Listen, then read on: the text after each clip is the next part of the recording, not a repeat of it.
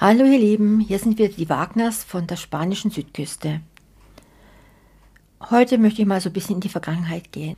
Vor über zehn Jahren lebte ich bereits an der Costa Blanca und war für ein Kosmetikunternehmen aktiv unterwegs in ganz Spanien. Ich gab die verschiedensten Seminare dort.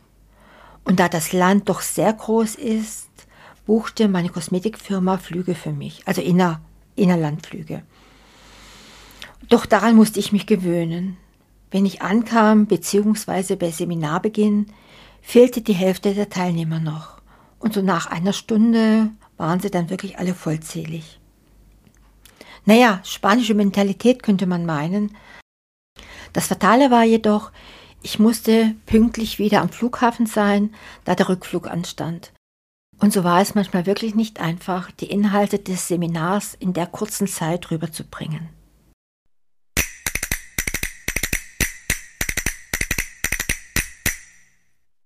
Heute geht es um das Zeitverständnis von Spaniern und Deutschen und dem obligatorischen zu spät kommen. Dass Deutsche und Spanier bei einer privaten Verabredung gleichzeitig am Treffpunkt ankommen, ist sehr unwahrscheinlich.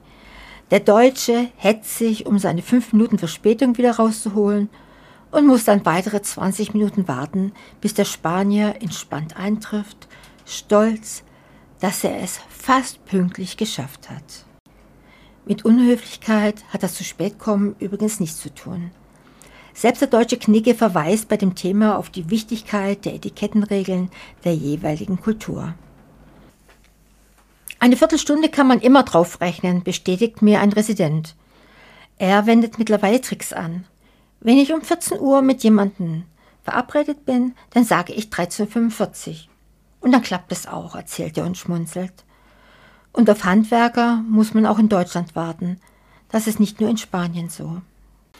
Es ist fast schon im Trend, zu spät zu sein. Im Allgemeinen gehen die Leute in Spanien sehr spät auf eine Party. Also ist es eine gute Idee, sich um 23 Uhr zu treffen. Das ist die perfekte Uhrzeit. Des Weiteren ist es üblich, bis zu 4 Uhr morgens oder sogar noch später im Club zu bleiben. Zumindest bis die Metro oder der Bus wieder funktioniert oder man nicht einen der sehr späten Nachtbusse nehmen muss, die außerdem total überfüllt mit Fremden sind. Okay, also ihr habt alle abgemacht, euch um 23 Uhr zu treffen. Du kommst zehn Minuten zu früh, weil du nicht spät sein möchtest. Und dann wartest du noch für eine Stunde, bis jeder kommt. Das ist typisch spanisch. In Spanien weiß man nicht wirklich, wie die Uhrzeit funktioniert. Die Leute kommen spät. In der Regel, zumindest von meiner Erfahrung her, ist eine halbe Stunde Verspätung normal. Aber es können auch gern mal zwei Stunden werden.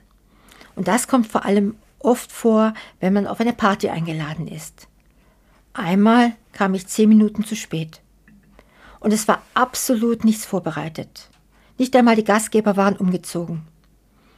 Also nimm die Verspätungen nicht persönlich. Es ist üblich